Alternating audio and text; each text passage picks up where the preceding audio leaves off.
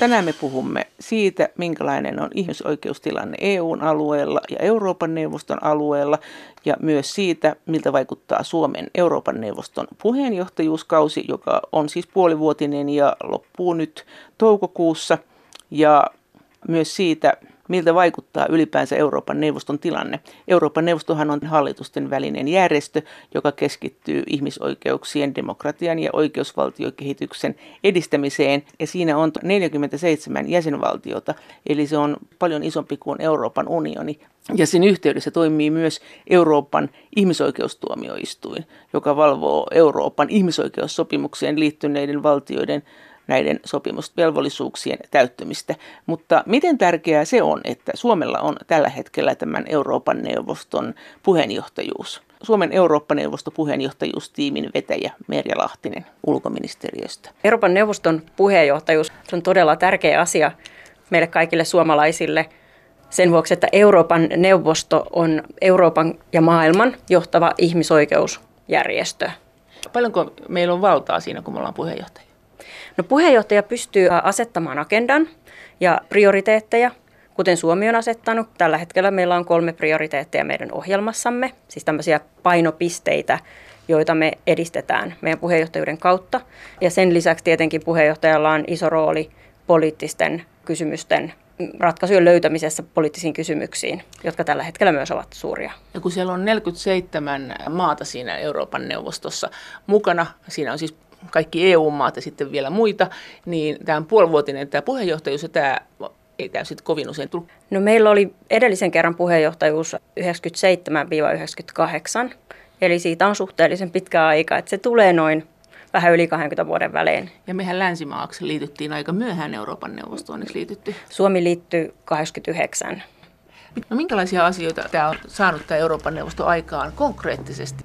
No Euroopan neuvoston ansiostahan, ihmisoikeussopimuksen ansiosta esimerkiksi kuolemanrangaistus on kielletty Euroopassa, Euroopan neuvoston jäsenmaissa. Ja kidutuksen kielto on toinen hyvin konkreettinen. Sananvapaus on hyvin konkreettinen asia myös, mitä Euroopan neuvosto on tuon. Hirveän harvoin ihmiset ajattelee näitä oikeuksia, ihan keskeisiä ihmisoikeuskysymyksiä.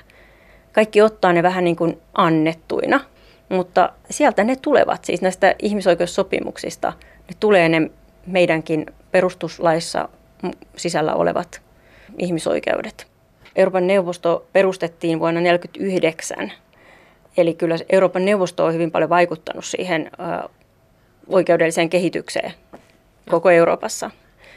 Eli kun siellä on 28 EU-jäsenmaata ja niitä maita on 47, niin siellähän on siis Venäjä ja Turkki. Ja itse asiassa sieltä tässä niin kuin tämmöisessä maantieteellisestä Euroopasta, niin sieltähän ei puutu muuta kuin valko ja Vatikaani, eikö se niin, no, jos ajatellaan niin kuin Venäjää? Ja... No Euroopan neuvostossa on tosiaan 47 jäsenmaata ja valko ei ole jäsenmaa. Vatikaani on tarkkailijamaa. Mutta siellä on Albaaniat ja Azerbaidsenit ja kyllä. kaikki. Kyllä, kyllä. Ja Tämä on siinä mielessä kiinnostava tämä Euroopan neuvosto, että jos, jos maa haluaa olla siellä, niin siellä ei saa olla kuolemanrangaistusta. Onko mm. se todella niin, että näillä mailla ei ole kellään kuolemanrangaistusta, vaikka Japanilla ja USAllakin on? Kyllä, ei voi olla Euroopan neuvoston jäsenenä. Joillain Euroopan neuvoston jäsenmailla on moratorio, siis tämmöinen, että on, ovat siis niin lopettaneet kuolemanrangaistuksen käyttämisen. Vaikka se on Et, laissa. Va, vaikka se on laissa, mutta ne on kuitenkin niin tehnyt moratorion, eli semmoisen ilmoituksen, että ovat lopettaneet kuolemanrangaistuksen toimeenpanon. Mutta nämä sitten, ja esimerkiksi Japani ja Yhdysvallat, niin ne on tämmöisenä seuraaja ulkojäseninä tässä. Ne on tarkkailijajäseniä kyllä. Mitä niitä on muita? Se on viisi tarkkailijajäsentä, Vatikaani, USA, Japani. Kanada, Japani ja Meksiko. Miten se sitten voi olla, että ne on tarkkailijajäseniä? No tosiaan tämän kuolemanrangaistuksen takiahan Japani ja Yhdysvallat esimerkiksi ei voisi tullakaan sinne ellei ne sitten muuta lainsäädäntönsä, mutta ne nyt ei ole eurooppalaisia mm. maita. Onko se, onko se sitten kuitenkin niin, että, että siinäkin on jo joku este, kun tämä Eurooppa-käsitehän on aika laaja tässä Euroopan neuvostossa? No Euroopan neuvostohan tekee laajasti yhteistyötä myös niin kuin eri, vaikka niin kuin, uh, Pohjois-Afrikan maiden kanssa väli, välimerellinen yhteistyö ja sitten puolestaan niin kuin itäinen yhteistyö Keski-Aasian suuntaan. Että Euroopan neuvostolla on laajaa yhteistyötä myös niiden maiden kanssa, jotka eivät ole jäseniä. Mutta tietenkin se ajatus siitä, että se arvopohja, siis ihmisoikeuksien, oikeusvaltiodemokratian arvopohja on tärkeä yhteistyön väline. Ja tietenkin me toivotaan, että myös maat, jotka eivät ole Euroopan neuvoston jäseniä, niin olisi sitoutuneita näihin ihmisoikeusarvoihin ja sopimuksiin. No minkä takia sitten Euroopan neuvosto, joka on näin laaja, niin Euroopan neuvostollahan on ihan sama tämä oodi, tämä tunnuslaulu kuin EUllakin, ja sitten sillä on tämä lippukin on ihan sama kuin EUlla, tämä sininen, jossa on ympyrässä nämä 12 tähteä. Itse asiassa alun perin nämä on Euroopan neuvoston tunnuksia, tämä lippu, tähtilippu ja se oodi on myös Euroopan neuvoston tunnus alun pitäen, mutta joskus 80-luvulla sitten Euroopan neuvosto päätti jakaa nämä tunnukset Euroopan unionin kanssa. Ja tässä on taustalla tietenkin se, että meillä on yhteiset eurooppalaiset arvot ja kaikki Euroopan unionin jäsenmaat ovat ensin olleet Euroopan neuvoston jäsenmaita. Mikään maa ei ole päässyt Euroopan unionin jäsenmaaksi ennen kuin se on tullut osaksi Euroopan neuvostoa ja Euroopan ihmisoikeussopimusta, sitoutunut noudattamaan Euroopan ihmisoikeussopimusta. Et sieltä tulee ne eurooppalaiset arvot, sieltä historiasta tavallaan. Että kun Sieltä. ne on allekirjoitettu silloin, että me mentiin ensin Euroopan neuvostoon, sitten tultiin vasta EU-hun, niin hmm. tästä johtuu tämä tilanne. No tässä on tämä linkki näiden järjestöjen välillä. Suomen Euroopan neuvoston puheenjohtajuustiimin vetäjä Merja Lahtinen ulkoministeriöstä. Euroopan neuvoston suurin kysymys tällä hetkellä on tämä Ukrainan ja Venäjän tilanne. Ja on sanottu, että kun meillä on nyt tämä puheenjohtajuus, joka loppuu toukokuussa, ja meillä on sitten toukokuussa kyllä se suuri kokouskin Helsingissä, niin tämä Venäjän kysymys on se iso kysymys. Mikä se siis käytännössä on? Tässä on taustalla tietenkin tapahtumat 2014 Ukrainassa, jolloin Venäjä laittomasti liitti Krimin itseensä ja myöskin nämä konfliktitoimet Itä-Ukrainassa. Ja näiden tapahtumien jälkeen Euroopan neuvoston parlamentaarinen yleiskokous. Jossa on meillekin kansanedustajia. Kyllä, kansan, ja, siihen, ja, ja. siihen kuuluu jäsenmaiden parlamentaarikkoja kaikista jäsenmaista.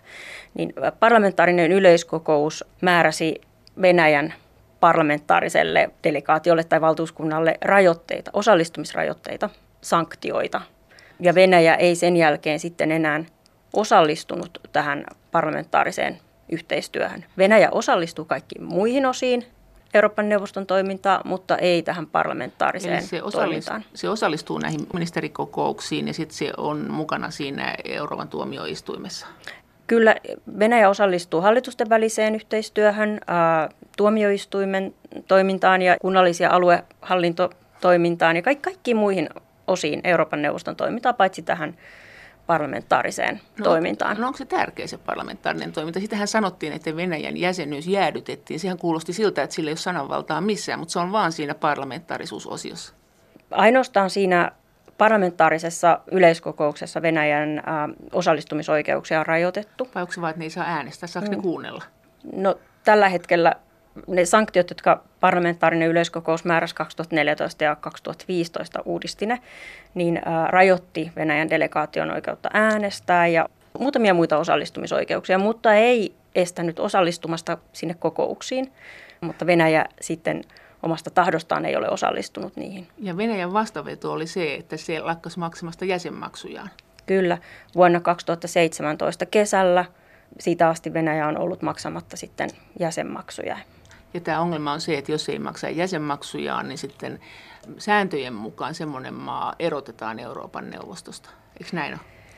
Euroopan neuvoston perussääntö sanoo, että jos on kaksi vuotta maksamatta jäsenmaksuaan, niin silloin ää, voidaan aloittaa keskustelu tämän jäsenmaan osallistumisoikeuksien jäädyttämisestä. No. Että me, nämä ei ole ihan niin, kuin, niin suoria ja automaattisia nämä perussäännön niin kuin, että se voi olla, että se on vähän niin kuin Brexit, että se vaan jatkuu ja jatkuu. No, tämä on tietysti vaikea kysymys tietää, että miten tilanne sitten kehittyy. Että tietenkin niin kuin, äh, lähtökohtana olisi hyvä, että tilanne voitaisiin ratkaista. Mutta sehän Eli, ei nyt näytä. No Suomi puheenjohtajana totta kai tekee mahdollisimman äh, aktiivisesti töitä sen eteen, että voidaan ratkaista nämä poliittiset kriisit Euroopan neuvostossa. Mikä se voisi olla se ratkaisun tie? Et eihän varmaankaan kukaan oikeasti kuvittele, että Venäjä vetäytyy Krimiltä ja Itä-Ukrainasta sen takia, että se haluaa päästä Euroopan neuvoston parlamentin kokouksiin. No Suomi yrittää parhaansa niin kuin saada yhteen jäsenmaita ja, ja näitä instituutioita, tarkoitan Joo. hallitusten välistä yhteistyötä ja parlamentaarista yhteistyötä, keskustelemaan ratkaisusta ja yhdessä niin kuin löytämään ratkaisuja tähän tilanteeseen. No, meillä on vielä aikaa tämän meidän puheenjohtajuuskauden aikana niin toukokuun puoleen väliin asti. Sen jälkeen seuraava puheenjohtaja Onks, jatkaa. Että ei se nyt ole mikään, tämäkään mikään semmoinen lopullinen deadline, että se on siihen mennessä ratkaistava, mutta Suomi haluaa, että Euro- Venäjä ei lähde, eikö se ole näin? No, meidän lähtökohtana on ollut se, että Venäjällä on 140 miljoonaa ihmistä, jotka hyötyy Euroopan neuvoston ihmisoikeuselimistä, kuten ihmisoikeustuomioistuin. Venäjä on yksi niistä maista, joista tulee suuri osa näitä valituksia ihmisoikeustuomioistuimeen. Ja myös muut ihmisoikeusmekanismit, ihmisoikeussopimukset ja instrumentit toimii Venäjän suhteen. Eli tämä on venäläisille ihmisille hyödyllinen elin ja instituutio, tämä Euroopan neuvosto, suojelee ihmisoikeuksia. Ja silloin Suomi on sitä mieltä, että parempi edes se kuin ei mitään, vai? Onko Suomi ottanut mitään virallista kantaa? Me ollaan sanottu kyllä tämä ihan ääneen, että me emme halua, että venäläisiltä lähtee tämä oikeus ihmisoikeussopimuksen suojaan. Ja myöskin se, että venäläinen kansalaisyhteiskunta on puhunut hyvin vahvasti sen puolesta, että Venäjä pysyisi jäsenenä, koska Euroopan neuvoston mekanismit on ollut hyvä turva myöskin heidän mielestään venäläisille ihmisille. Minkä takia se sitten lähti sille tielle, että se parlamentti päätti jäädyttää sen Venäjän osallistumisen siellä tämän Euroopan neuvoston parlamentin kokouksessa? Mä en tietenkään ota kantaa parlamentin mutta tai parlamentaarisen yleiskokouksen tekemiin päätöksiin hallitusten välisen yhteistyön edustajana, niin toteamaan, että parlamentaarinen toiminta on, he toimivat itsenäisesti ja ovat täysin riippumattomia, niin kuin parlamentaarikot ovat, ja tällaisen päätöksen he ovat tehneet. Mutta miten he sen mä, perusteli, luitse sen? Äh, kyllä ne päätöslauselmat, jotka he on antanut, niin sisältää erinäisiä äh, edellytyksiä, että mitä Venäjän pitäisi tehdä sitten, että, että näistä rajoituksista voisi päästä ja ulos. No ja ne oli näitä vetäytymisiä Krimiltä Kyllä. ja Itä-Ukrainasta. Kyllä, ja, ja samoin myös sitten niin kuin ihmisoikeusmonitoroinnin mahdollistaminen Krimille ja näin. Niin onko kuinka todennäköistä, että siellä nyt Suomen puheenjohtajuuskaudella ei periaatteessa tapahdu yhtään mitään muuta kuin, että että ei ainakaan ruveta erottamaan Venäjää Euroopan neuvostosta, että se tavallaan jää tuleville sukupolville. Saiko Suomi tätä asiaa hoidettua mihinkään suuntaan? Tästähän on sanottu, että Euroopan neuvosto on isoimmassa kriisissä kuin ikinä, kun on tämä Venäjän tilanne. No Euroopan neuvosto on nyt tällä hetkellä katsottuna niin historiallisesti aika suuressa kriisissä poliittisesti, taloudellisesti ja institutionaalisesti myös, että eikä pelkästään Venäjän takia, tietysti on muitakin syitä, että kun katsoo eurooppalaista ihmisoikeustilannetta, niin siellähän on muitakin maatilanteita, joissa ihmisoikeuksia haastetaan aika paljon. Että, mutta toki, kun otit esille tämä Venäjän erityisesti, niin Suomen puheenjohtajakaudella yritetään, pyritään niin aktiivisesti löytämään ratkaisuja tähän yhdessä jäsenmaiden ja instituutioiden kanssa. Kuinka paljon Suomella on valtaa tässä? Kun sanotaan, että sillä on kuitenkin enemmän valtaa kuin esimerkiksi nyt EUn puheenjohtajuusmaana, että mm. sillä on ihan oikeasti valtaa tässä Euroopan neuvostossa. Sä sanoit äsken, että voidaan jotain kärkihankkeita tehdä, mutta että jos se on sitten samaa kuin EU-puheenjohtajuudessakin, että sit kukaan ei välttämättä tiedä, että miten niiden kärkihankkeiden kävi ja, ja sitä valtaa sielläkin on riisuttu siltä puheenjohtajan maalta tässä vuosien myötä, niin onko tämä Euroopan neuvoston puheenjohtajuus, onko tämä sama asia, että sitä valtaa ei oikeasti paljon ole? No sanoisin, että puheenjohtajalla kyllä on siinä mielessä valtaa, että puheenjohtajana me johdetaan siis puhetta ihan konkreettisesti niissä Euroopan neuvoston ministerikomitean hallitusten välisen yhteistyön kokouksissa, jotka on joka viikko Strasbourgissa.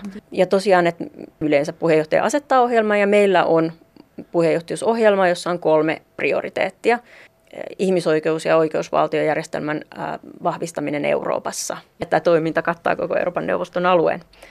Ja sitten toisena painopisteenä meillä on naisten oikeudet, tasa-arvo, kysymykset.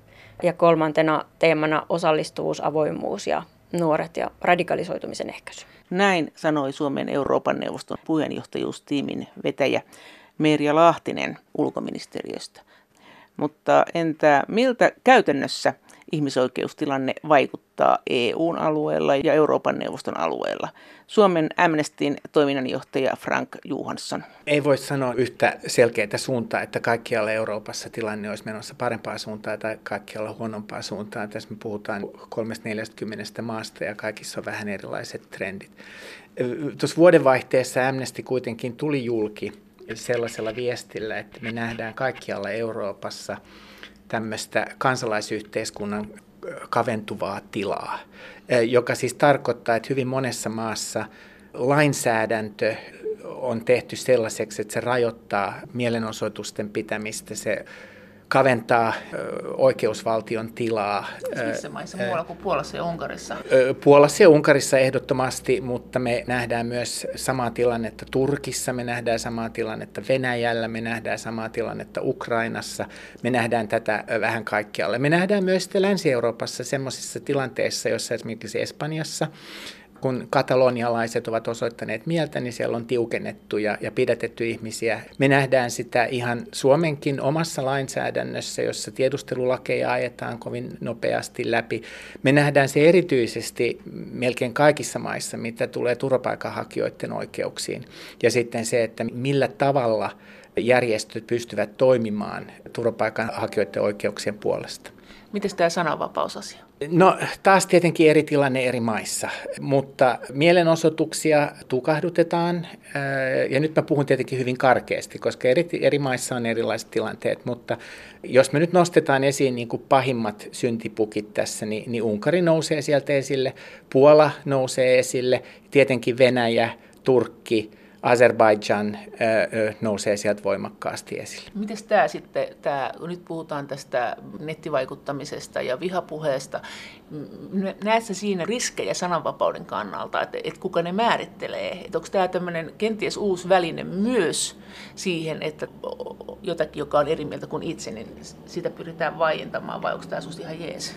Nimenomaan erilaiset tiedustelulainsäädännöt, joissa sanotaan, että halutaan toimia terrorismia vastaan, niin näitä on aivan liian helppo käyttää myös sellaisia henkilöitä vastaan, jotka vain ovat poliittisesti eri mieltä vallanpitäjien kanssa.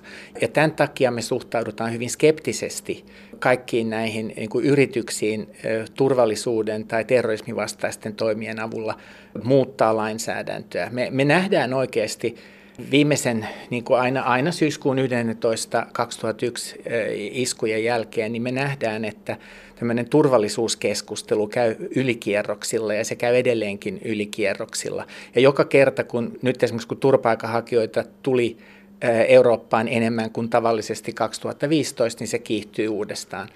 Ja kun turvallisuudesta tehdään tällainen niin kuin superarvo, joka ylittää kaikki muut, niin sillä on yleensä sellaisia seurauksia, että, että me annetaan enemmän valtaa uniformupukuisille, on ne sitten rajavaltiosto, sotilaat tai poliisit.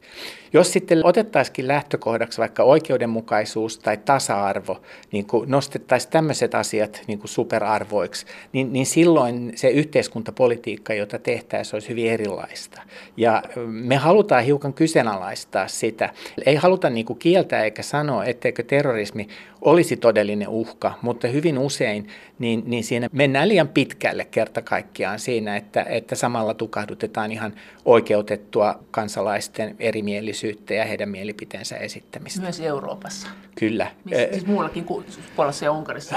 No, no jos me nähdään siis, siis esimerkiksi Ranskassa pitkä poikkeustila, Belgiassa myös sama tilanne, jossa me nähdään selkeästi, että jos sä oot eri värinen, jos sä oot muualta tullut, sulla on väärä sukunimi, niin todennäköisyys siitä, että poliisi seuraa sua ja sun tekemistä on paljon todennäköisempää kuin se, että, että jos et ole.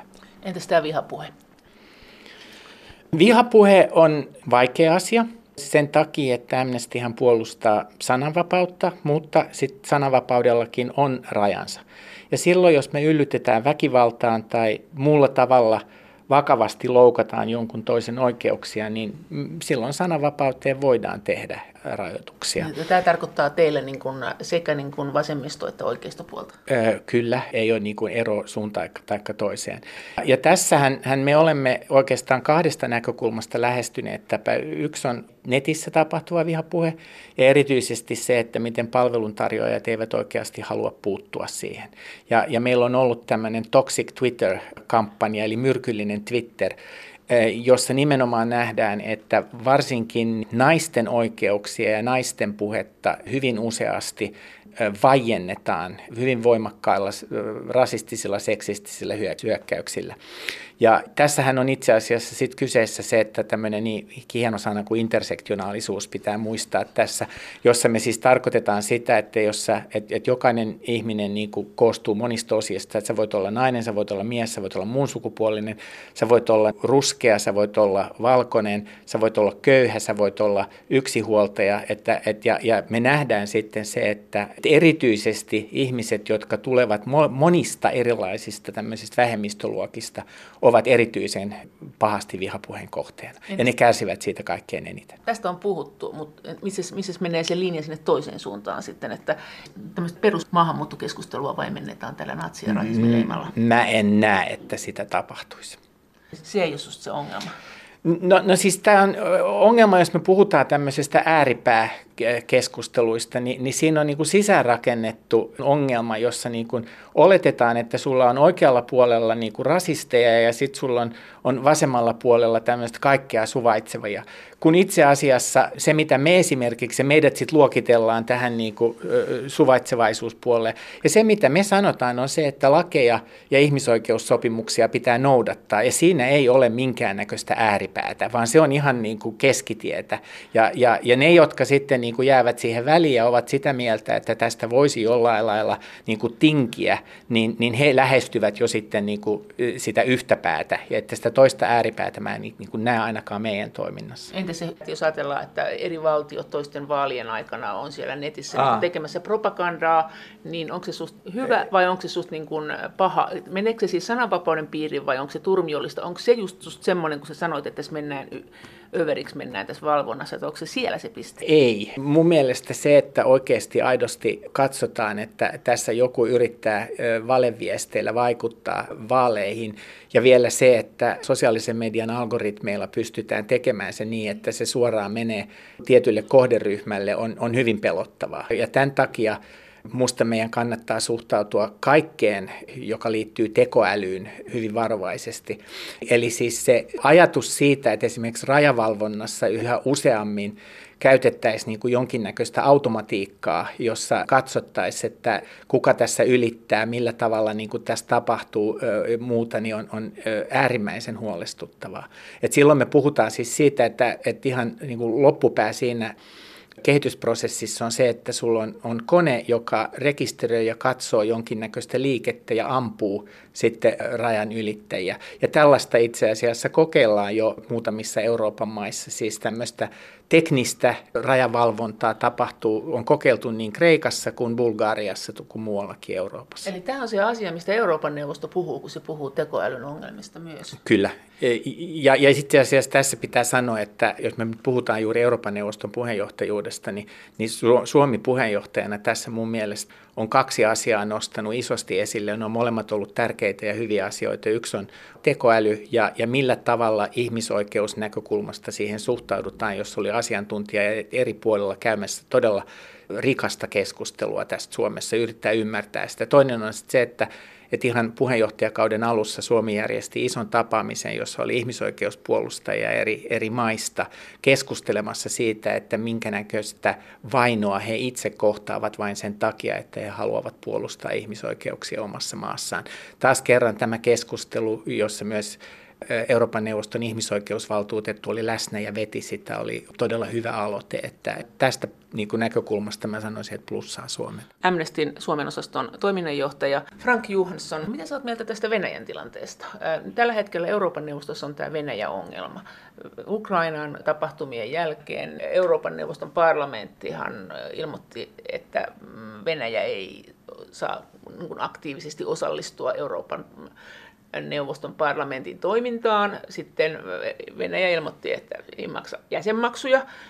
No sitten on olemassa sellaiset säännöt, että periaatteessa semmoinen maa, joka ei maksa jäsenmaksuja, niin se voi erottaa. No tämä on tilanne tämä päällä nyt, kun on Suomen puheenjohtajuus. Mitä sen Amnestin edustajina tästä sanot tästä tilanteesta? Että pitäisikö nyt Venäjä sitten heittää pois vai mitä pitäisi tehdä? No Amnestylle ei itse asiassa ole kivehakattua kantaa tässä. Me ollaan hyvin varovaisia siitä, että me otettaisiin sellaista kantaa, että me sanotaan, että saako joku valtio olla mukana jossain kansainvälisessä elimessä tai ei. Ja ollaan myös huomattu, että se, että meillä ei ole tästä kantaa, on monissa tilanteissa hiukan ongelmallinen. Ja järjestössä nyt sitten pohditaan, että missä tilanteissa ja millä lailla me, me voitaisiin ottaa kantaa, mitkä on ne kriteerit, että me voitaisiin sanoa, että nyt ei pitäisi olla jäsenenä, tai mitkä on ne kriteerit, että me voitaisiin sanoa, että pitäisi edelleen olla jäsenenä. Noin niin kuin maalaisjärjellä mä kuitenkin sanoisin tähän sen, että jos me ajatellaan Venäjän tilannetta, niin jos Venäjä ei olisi Euroopan neuvostossa mukana, niin eniten kärsisivät ne venäläiset, jotka tällä hetkellä tekevät valituksia Euroopan neuvostoon siitä, että heidän, ja esimerkiksi Euroopan neuvoston ihmisoikeustuomioistuimeen, että heidän oikeuksiaan on kavennettu tai he eivät olisi saaneet oikeutta. Että se suurvaltapeli on, on yksi asia ja siinä niin kuin diplomaatit pelaa sitä varmaan aika taitavasti puolia toisin, mutta meidän niin kuin lähtökohta on kuitenkin se, että on todella hyvää, että Venäjällä ihmisoikeusloukkausten kohteeksi joutuvat ihmiset voivat tehdä tästä asioita valituksia Euroopan ihmisoikeustuomioistuimeen. Minkälainen se tilanne on Venäjällä? Minkälaisia ihmisoikeusloukkauksia siellä nyt on eniten? Tai mitkä on ne susta tärkeimmät? No Venäjällä voisi oikein listata niin kuin kaikkea. Että siellä on siis mielenosoittajien tukahduttamista, keksittyjä syytteitä, jolla sitten hallituksen vastustajia saadaan oikeuden eteen tai ja vankilaan. Yksi esimerkki on esimerkiksi tsetsenialainen memorialjärjestön johtaja Ojub Titiev, joka istuu nyt vankilassa tuomittuna huumeiden hallussapidosta, jotka oli siis niin kuin vain laitettu hänen taskuunsa pidätyshetkellä, täysin tiekastussyyte. Meillä on myös ukrainalainen elokuvatekijä Oleg Sentsov, joka istuu pitkää tuomiota täysin tekastuin syyttein. Meillä on osoitusten tukahduttamista väkivalloin, laajaa poliisiväkivaltaa, joka on jopa kidutusta venäläisissä vankiloissa ja poliisisäilöissä. Ja ennen kaikkea semmoista jatkuvaa pelottelua, seuraamista ja, ja muuta. Että jos sä asetut hallitusta vastaan tai esimerkiksi arvostelet Ukrainaa, Krimin tilannetta, niin on todennäköistä, että jonkinnäköistä vainoa. Ja se voi olla, se on myös hyvin taitavaa, että se on semmoista pientä, koko ajan jatkuvaa ja kiihtyvää. Siis se tulee poliisilta suoraan? Aika vaikea myöskin sanoa, että keneltä se itse asiassa tulee, mutta siis oikeusjärjestelmä hän on aika toimimaton, että siis riippumatonta oikeusjärjestelmää hän Venäjällä ei ole. Ja sitten se, että onko se niin kuin poliisi, joka on sen teon takana, onko se häirintä e, joltain siviilipukuselta, jolloin et tiedä, että onko se poliisi vai ei, niin hyvin semmoinen pelkoa luova tilanne kaikille, jotka ovat eri mieltä Venäjästä. Entäs Turkki? huokasen. Turkissa on enemmän toimittajia pidätettynä kuin missään muualla maailmassa.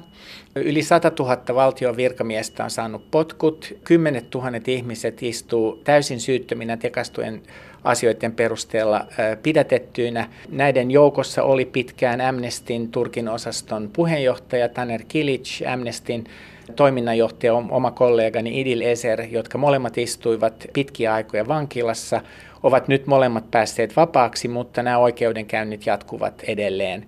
Ja taas kerran heitä syytettiin siis tämmöisen puhelinäpin lataamisesta, jota niin sanotut gylenistit, eli Yhdysvalloissa maanpaossa oleva turkkilainen poliitikko on, on käyttänyt. Me olemme pystyneet aukottomasti todistamaan teknisellä asiantuntemuksella, että että meidän puheenjohtajan Tanner Kilicin puhelimessa ei ole koskaan ollut tällaista appia. Ja silti se oikeusprosessi jatkuu ja jatkuu ja jatkuu erilaisin jutuin. Ja, ja mehän olemme tietenkin tarkasti seuranneet nimenomaan omien ystäviemme ja kollegoiden tilannetta, mutta kun me tiedetään, että Turkissa on noin 10 000 ihmistä, jotka on vastaavassa tilanteessa. Mä haluan, kun puhutaan Turkista, niin mun pitäisi myös sanoa siis, että se yksi iso laajemmin Euroopassa oleva tämän kansalaisyhteiskunnan tilan kaventamisen sijaan, joka on niin kuin iso ongelma, on tietenkin turvapaikkapolitiikka, jossa me nähdään ihmisoikeusloukkauksia monella tasolla eri maissa. Ja yksi suurimpia ongelmiahan tässä on se, että EU on itse asiassa ulkoistanut isolla rahalla turvapaikanhakijoiden säilymisen Turkille. Ja se, että ylipäänsä tehdään tällaisia likaisia sopimuksia Turkin kaltaisen hallituksen kanssa kertoo siitä, että, että EU-maiden kauniit puheet ihmisoikeuksien kunnioittamista on enemmän sanahelinää kuin todellista toimintaa. Niin miten sitten tämä Turkin ja Venäjän vankiloiden tilanne, sä äsken jo viittasit siihen, että siellä, siellä voi olla kidutusta. Miten tämä kidutusasia sitten, että sehän on kielletty, tämä kidutus Euroopan neuvoston jäseniltä. Mikä tämä tilanne on? No jälleen kerran riittämättömät resurssit tehdä sille mitään ja poliittisen tahdon puute olla tekemättä sille mitään. Kidutus Turkissa on, on ollut vuosikausia todella iso ongelma. Mä en kuitenkaan laittaisi niin kuin yhdysmerkkejä sille, että nämä henkilöt, jotka nyt niin kuin poliittisista syistä on pidätetty, niin, niin mä en itse asiassa tiedä, mutta oletan, että heitä ei ole kidutettu samalla tavalla kuin tätä tapahtuu Venäjällä. Kidutus Turkissa on, on, on ehkä enemmän semmoinen ongelma, joka liittyy kaikkeen pikkurikollisuuteen, eikä, eikä niinkään niin kuin korkean profiilin henkilöihin. Minkälaista se kidutus on Turkissa ja Venäjällä? Ihmisten kekseliäisyys siinä, että miten pystyy kiduttaa toista ihmistä on täysin rajoittamaton. Enimmäkseen siinä on kuitenkin kyse erilaisesta hakkaamisesta ja, ja sitten erilaista niin kuin tämmöistä psyykkistä kiduttamista. Eli että ei tuoda kirjeitä, pidetään valoja päällä, muuta, mutta kyllä se yleisin on erilaiset hakkaamiset. Ja se on ihan niin kuin, että sitä on todella paljon vai? Kyllä. Että se ei ole mikään poikkeus? Ei. Mutta entä se, kun suomalaisten vankiloiden niin sanotut paljusellit saivat moitteita Euroopan neuvoston kidutuksen vastaiselta komitealta? Nämä paljusellit ovat siis sellaisia, joissa ei ole omaa WCtä, vaan tarpeet tehdään erillisen astian, joka sitten myöhemmin tyhjennetään. Niin kun toisaalta tilanne Venäjän ja Turkin vankiloissa on paljon raaempi, niin onko silloin syytä kiinnittää kovin paljon huomiota suomalaisiin paljuselleihin? Amnestyn Suomen osaston toiminnanjohtaja Frank Johansson. Mä en olisi laittamassa, niin kuin, mä en edes haluaisi laittaa täällä minkäännäköistä sellaista suoraan niin kuin katkoviivaa, koska jokainen yksittäinen tarina pitää katsoa yksittäisenä tarinana. Ja, ja sehän on niin kuin ihmisoikeuksissa se, se keskeinen, että, että ihmisoikeusloukkauksia on aika mahdoton verrata toisiinsa maittain tai, tai, tai muulloin, koska me, me syyllistytään silloin semmoiseen aika karkeaan yleistykseen, että jos joku kokee tulleensa kohdelluksi kaltoin, niin se ei niin kuin lohduta tätä ihmistä yhtään, että hän on ainoa, jolle tämä on tapahtunut, tai onko myös sata muuta, jolle se on tapahtunut, tai vielä pahemmin jollekin muulle. Et se on kuitenkin niin kuin ihmisoikeuksista lähdetään aina siitä sen yksilön omasta kokemuksesta siitä, että minun oikeuksiani on loukattu. Ja niiden vertaaminen, että no tollahan on paljon pahemmin se tilanne, niin se ei tuota yhtään mitään. Se, se ei niin kuin ole oikea tapa lähteä viemään näitä asioita eteenpäin. Jos ajatellaan sitä mittakaavaa, Turkki, Venäjä, sä sanoit Azerbaidsen ja, ja Ukraina, nähän sä mainitsit niin kuin pahoina mm. maina. Mikä, entä se Azerbaidžan, mikä näistä on susta pahin maa? me ei koskaan vertailla maita ah. keskenään. Että, että me niin otetaan ihmisoikeusloukkaukset sellaisenaan eikä tehdä mitään tällaista top ten listaa, koska siinä on ihan kyse siitä, että, että vaikka ihmiset ehkä niin luulevatkin, niin ei me pystytä, vaikka suuri organisaatio olla, ollaankin, niin ei me pystytä saamaan kaikesta tietoa. Niin voi olla sellaisia maita, joista me itse asiassa saadaan paljon enemmän tietoa ja me voidaan silloin sanoa yksityiskohtaisemmin niistä asioista. Ja sitten on sellaisia maista, jos meillä on aika vähän tietoa, jolloin meidän on hirveän vaikea sanoa muuta kuin, niin kuin yleisellä tasolla. No, mitä siellä Azerbaidžanissa ja Ukrainassa tapahtuu? Ukraina on tietenkin sotatilassa oleva maa, jolla meillä on ensinnäkin siis se, että, että Krimin tilannehan on ihan omansa, jossa sitten Venäjän miehitystä ja, li, ja sen liittämistä osaksi Venäjää vastustavat ovat aika vaikeassa tilanteessa. Sotatilanteessa Itä-Ukrainassa tietenkin niin kuin siihen sotaan liittyy kaiken näköisiä ihmisoikeusloukkauksia. Sitten me nähdään myöskin Länsi-Ukrainassa, niin me nähdään, että semmoisen kansallismielisen politiikan arvosteleminen tuottaa helposti sitä, että äärioikeistolaiset kansallismieliset joukot hyökkäävät kimppuun ja valtio on haluton puuttumaan tähän. Tätä on tapahtunut esimerkiksi ihan Amnestille Ukrainassa, jossa jos me, jos me sanotaan mitä tahansa, joka liittyy siihen, että niin kuin venäjämielisiä tai Venäjään positiivisesti suhtautuvia olisi kohdeltu väärin, niin tulee valtava arvosteluryöppy ja, ja maalataan niin kuin, seinät ja muuta. Ja sitten taas jos me arvostellaan nimenomaan niin kuin Venäjän puolta, niin, niin sitä sitten taputetaan ja pidetään erittäin hyvänä. Että se, se niin kuin puolueettomuus semmoisessa tilanteessa, missä Ukrainassa on tällä hetkellä, on aika vaikeaa. Mutta minkälaisia ihmisoikeusloukkauksia sä sanoit, että sotatilaan liittyy? Sotatilahan liittyy aina se, että sy- syyttömät ihmiset joutuvat kohteeksi erilaisissa pommituksissa, menetetään kodit. Siihen liittyy tietenkin hyvin voimakkaasti talous- ja sosiaalioikeuksien loukkaukset, eli siis kerta kaikkiaan ei ole tavaroita, ei, ei, ei päästä lääkäriin, ei ole palveluita, ei ole eh, sellaisia asioita, jotka niin kuin me odotetaan, että normaalissa yhteiskunnassa olisi.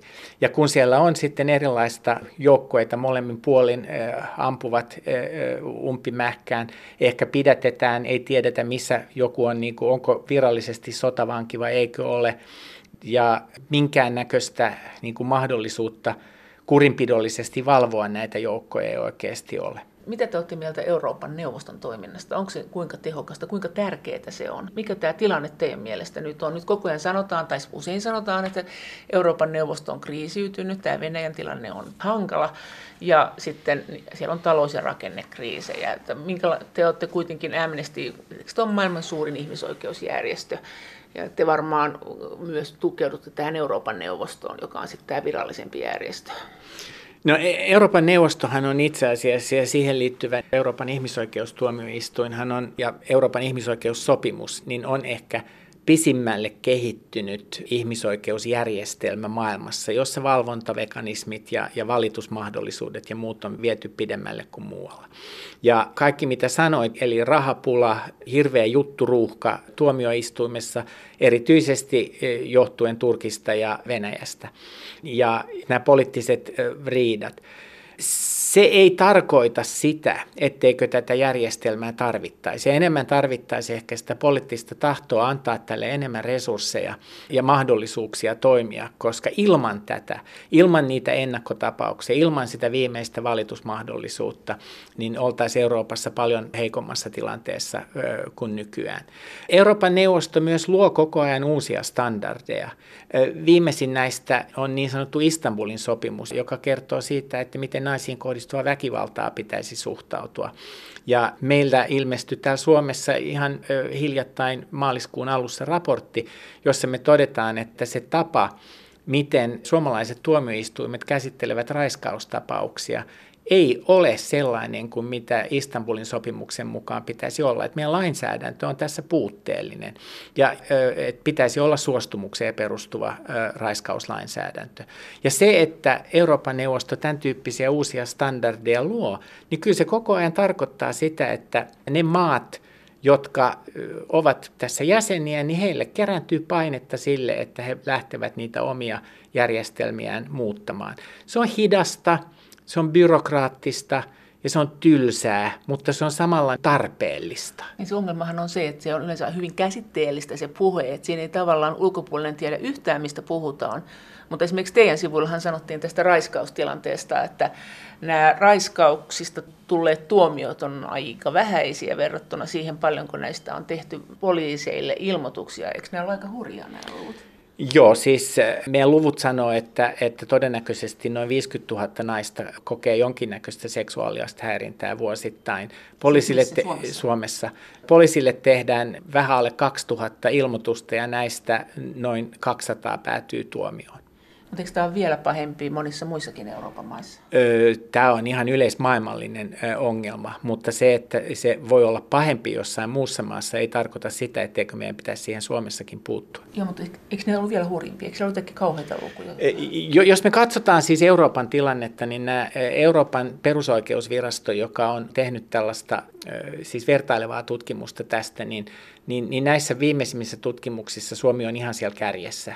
Tässä huonoudessa. Huonoudessa, joo, että ihan niin kuin viiden, viiden niin kuin pahimman maan joukossa. Nyt en ihan tarkkaan muista, että millä sijalla me oltiin, mutta, mutta selvästi monia muita maita korkeampia lukuja. Eikö tässä on jo tapahtunutkin, kun tästä on tullut puhumaan, että meillekin ollaan ilmeisesti näistä raiskauksista ainakin niin kuin lisätty sitä rangaistusta? Lisää, ollaan lisäämässä, tiukentamassa raiskauslainsäädäntöä?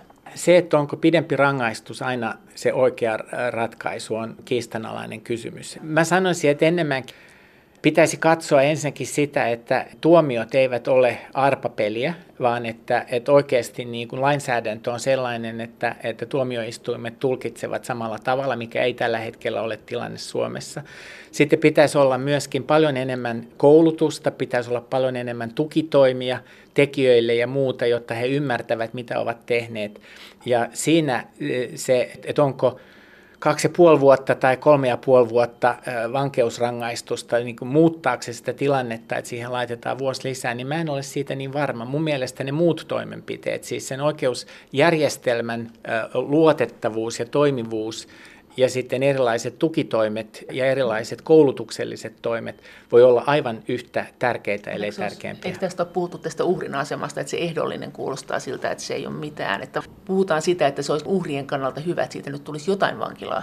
Varmaan näinkin on. Mä luulen, että sen, sen uhrin näkökulmasta se tärkein on se, että hän kokee saaneensa oikeutta. Suomen Amnestin toiminnanjohtaja Frank Johansson, mitä muita kuin näitä sananvapaus- ja raiskausasioita on Euroopassa ja miten eri puolilla? Että miten sä näet tämän tilanteen, että mitä kaikkia isoja ihmisoikeusongelmia on tällä hetkellä? Tietenkin turvapaikanhakijoiden tilanne ja ylipäänsä siis tämmöinen muukalaisvihamielisyys, joka on päässyt leviämään ja tullut enemmänkin niin kuin hyväksytyksi osana poliittista retoriikkaa on, on ongelma eri puolilla Eurooppaa.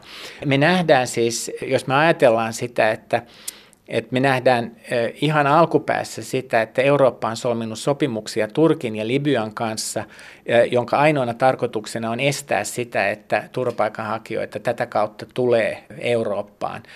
Ja kun me tiedetään, että esimerkiksi Libyassa turvapaikanhakijat joutuvat lähes helvetinomaisiin olosuhteisiin.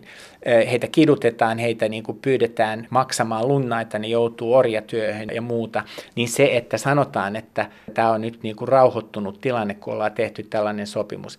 Se, ettei enää mahdollisteta henkien pelastamista välimerellä tekemällä järjestöjen toiminnan lähes mahdottomaksi on aivan järkyttävää. Sitten jos ihminen sattuu pääsemään Eurooppaan, niin, niin se itse vastaanottojärjestelmä on täysin jumissa. Jossa Kreikassa, Italiassa ja Espanjassa, johon valtaosa tulee, niin muiden maiden halu jakaa sitä vastuuta, ottamaan näitä niin kuin turvapaikanhakijoita ja käsittelemään sitä, on lähestulkoon nollassa. Ja sitten me nähdään, me nähdään tota, päätöksenteossa, sit näissä turvapaikkapuhutteluissa valtavaa eroa eri Euroopan maiden välillä. Ja Suomessakin on tietenkin paljon puhuttu siitä, että minkä näköisiä ongelmia tässä koko prosessissa on ollut lähtien siitä, että oikeusavun saantia on vaikeutettu, ei siis saada enää lakimiestä apuun ensimmäiseen puhutteluun, valitusaikoja on lyhennetty, ja on sitten sitä kautta syntynyt myöskin Suomeen tämmöinen paperittomien ihmisten luokka, koska näitä ei pystytä käännyttämään niihin maihin, josta he ovat alun alkaen paenneet. Ja myöskin siinä prosessissa, että miten tarkkoja oikeasti ollaan sen suhteen, että käännytetäänkö vai eikö käännytetä, niin, niin mun mielestä on Suomella ihan skarppaamisen paikka. Ja me nähdään näitä niin kuin vastaavia prosesseja eri, eri puolilla Eurooppaa. Pahimpana tietenkin Unkari, jossa on siis säädetty laki, joka kieltää turvapaikanhakijoiden auttamisen ja heidän oikeuksiensa edistämisen. Minkälaisen rangaistuksen uhalla? Sakolla. Miten tämän paperiton tilanteen sun mielestä pitäisi hoitaa?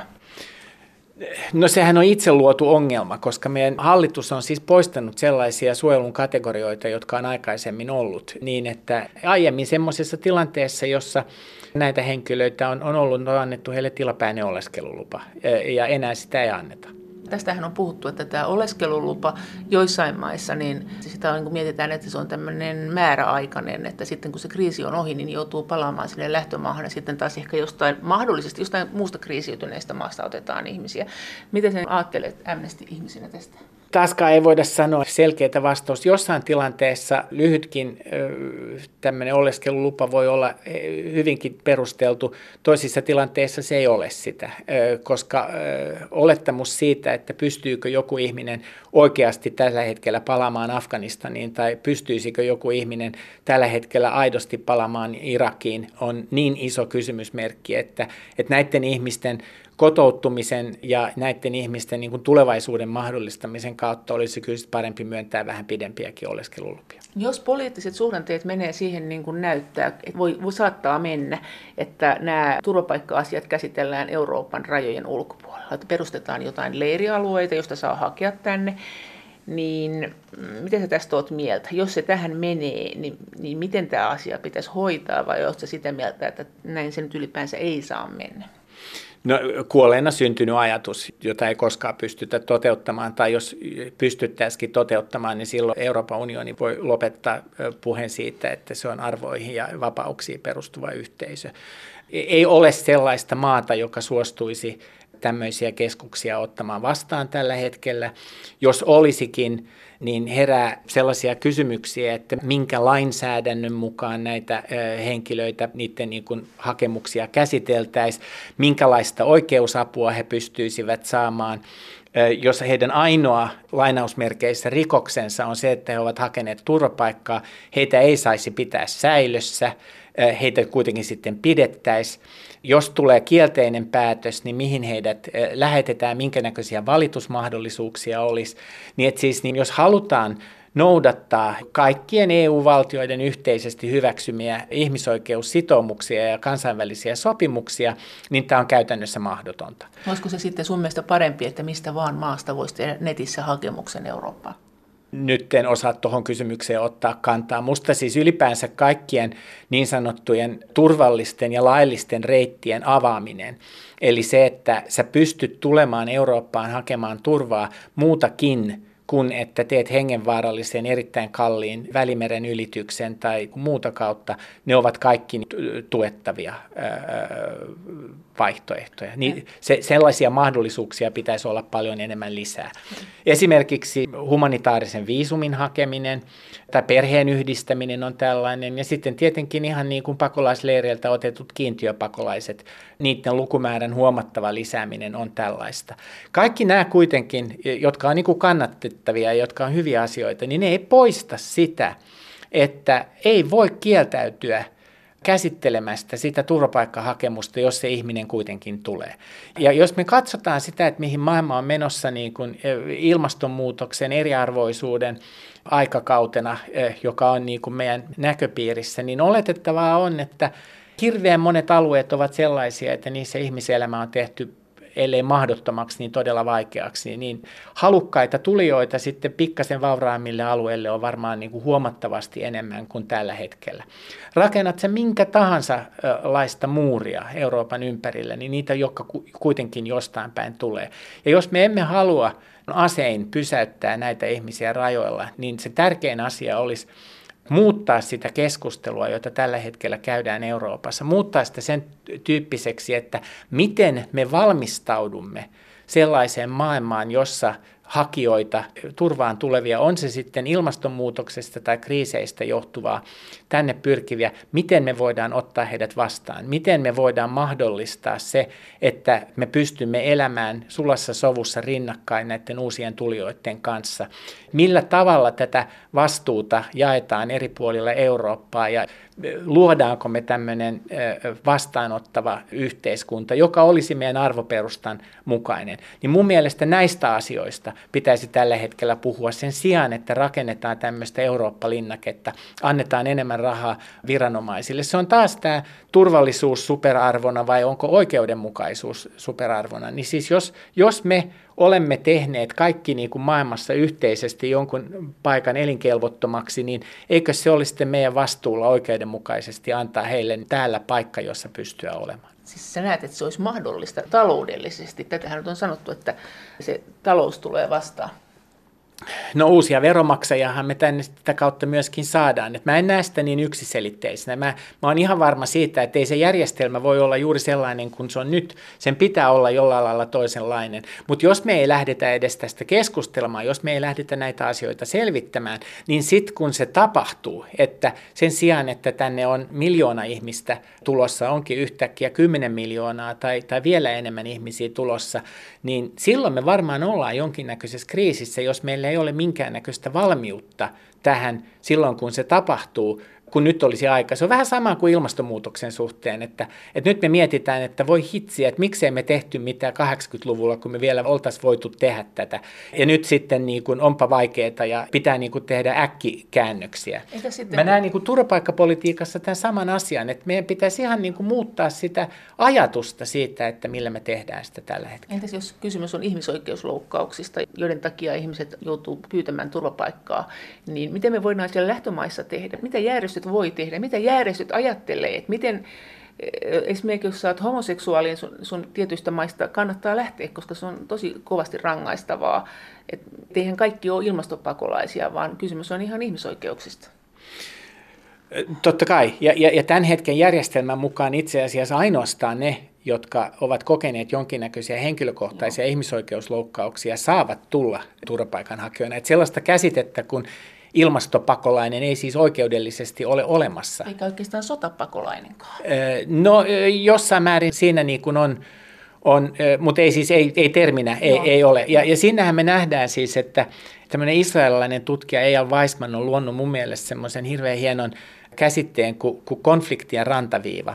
Ja hän on niin kuin tutkinut erityisesti Pohjois-Afrikkaa, Saharan aluetta, Lähi-Itää ja tullut siihen tulokseen, että, että jos sä laitat karttaan kaikki paikat, joissa tällä hetkellä käydään aseellisia konflikteja, ja sitten sä laitat siihen samaan karttaan paikkaa, niin kuin karttaan siitä, että miten ilmastonmuutoksen takia entisen kaltainen viljely tai karjanhoito on tullut mahdottomaksi, niin nämä aika lailla menee niin kuin päällekkäin. Et me nähdään, että ilmastonmuutos luo konflikteja ja konfliktit luo sitten maahanmuuttoa ja, ja nämä liittyy niin kuin kaikki toisiinsa. Miten me puututaan niissä, niissä maissa, joissa se tapahtuu? No sitähän me teemme koko ajan vaikuttamalla niihin maihin. Mä oon sitä mieltä, että, että, että sen tyyppinen keskustelu, jota Suomessa käydään, jos esimerkiksi sanotaan, että sen sijaan, että me, me täällä oltaisiin valmiita ottamaan vastaan turvapaikanhakijoita, niin yritetään ratkaista niitä ongelmia siellä, missä ne on syntynyt, niin se on aika lailla kuitenkin semmoista uneksimista. Se, että Suomi nostaa vaikka kehitysyhteistyövarojaan niin tarpeellista kuin se olisikin, ei sillä ole vaikutusta siihen, että tapahtuuko jossain maassa enemmän ihmisoikeusloukkauksia tai vähemmän ihmisoikeusloukkauksia. Se olettamus, että mikä meidän niin kuin painoarvo ja mahdollisuus vaikuttaa siihen on vähän ylimitotettu. Entäs EU? EU pystyy, mutta siinäkin tilanteessa niin EUn yhteinen ulko- ja turvallisuuspolitiikka on, on ollut niin kuin jo monta vuotta vähän niin kuin jäissä semmoista niin oikeasti aidosti yhteistä linjaa, jossa mentäisi eteenpäin ja, ja pyrittäisiin aktiivisesti vaikuttamaan, niin sellaista ei enää ole. Joka johtuu tietenkin siitä, että me nähdään ihan kansainvälisessä järjestelmässä tapahtunutta muutosta, jossa ei enää ole itsestään selvää, että Yhdysvaltain EUn niin sanotun lännen ehdotukset menisivät sellaisenaan läpi kansainvälisissä järjestöissä. Meillä on Venäjä, meillä on Kiina, meillä on Brasilia, meillä on Etelä-Afrikka, meillä on Nigeria, meillä on erilaisia maita, tämmöisiä niin sanottuja kasvavia talouksia, jotka haluavat myös ajaa omaa etuaan näissä ja näkevät tämän lännen ihmisoikeuskeskustelun tämmöisenä tietynlaisena ajatteluimperialismina.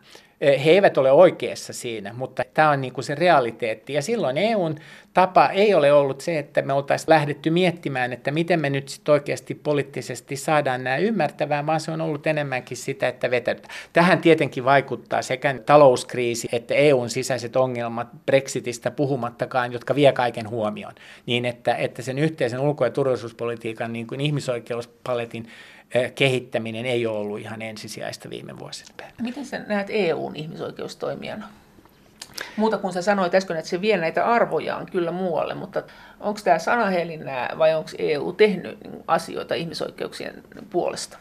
Ja mitä sä toivoisit ensi vaalikaudella sen tekevän? EU on sikäli hyvä ihmisoikeustoimija, että paperilla arvot, sopimukset, muut tällaiset omat semmoiset sisäiset suuntaviivat. EU on esimerkiksi luonut 11 erilaista tällaista suuntaviivaa, miten EU-maiden tulisi suhtautua kuolemanrangaistukseen kolmannessa maassa, miten EUn tulisi suhtautua kidutukseen kolmannessa maassa, millä EUn diplomaatit pystyvät tukemaan paikallisia ihmisoikeuspuolustajille. Tämä työkalupakki on aika iso ja se on aika hyvä. Sitten me tietenkin nähdään se, että viime kädessä se on kuitenkin aika pitkälle kiinni yksittäisistä suurlähettiläistä ja EUn edustajista paikan päällä, että miten aktiivisesti he haluavat näitä asioita käyttää. Ja onko esimerkiksi sitten niin, että kauppavaltuuskunta tai iso asekauppa, joka on tulossa, vaikuttaakin siihen, että näistä asioista ei sitten puhutakaan niin paljon. Sitten taas sisäisesti me ollaan aika paljon puhuttu sisäisistä ongelmista ja siinä sitten se, että yritykset saada yhteinen turvapaikkapoliittinen järjestelmä, joka olisi ihmisoikeuksia kunnioittava, joka niin kuin lähti liikkeelle Suomen EU-puheenjohtajuudesta vuonna 1999 kun Tampereella oli huippukokous, niin ne arvot ja ne päämäärät, jotka silloin asetettiin tälle niin sanotulle vapauden, turvallisuuden ja oikeuden alueelle, niin tuntuu siltä, että viimeisen 20 vuoden aikana me ollaan enemmän menty takapakkia kuin eteenpäin. Niin että EU on sekä hyvä että huono toimija ja se riippuu hyvin paljon siitä yksittäisestä tilanteesta, että pystyy sanomaan jotain selkeämmin. Näin sanoi Suomen Amnestin toiminnanjohtaja Frank Johansson. Kiitos teille viesteistä ja kiitos kommenteista. Kaikki viestit ovat erittäin tervetulleita. Niitä voi lähettää sähköpostitse osoitteeseen maija.elonheimo.yle.fi ja sen lisäksi me voimme keskustella näistä asioista yhdessä Twitterissä.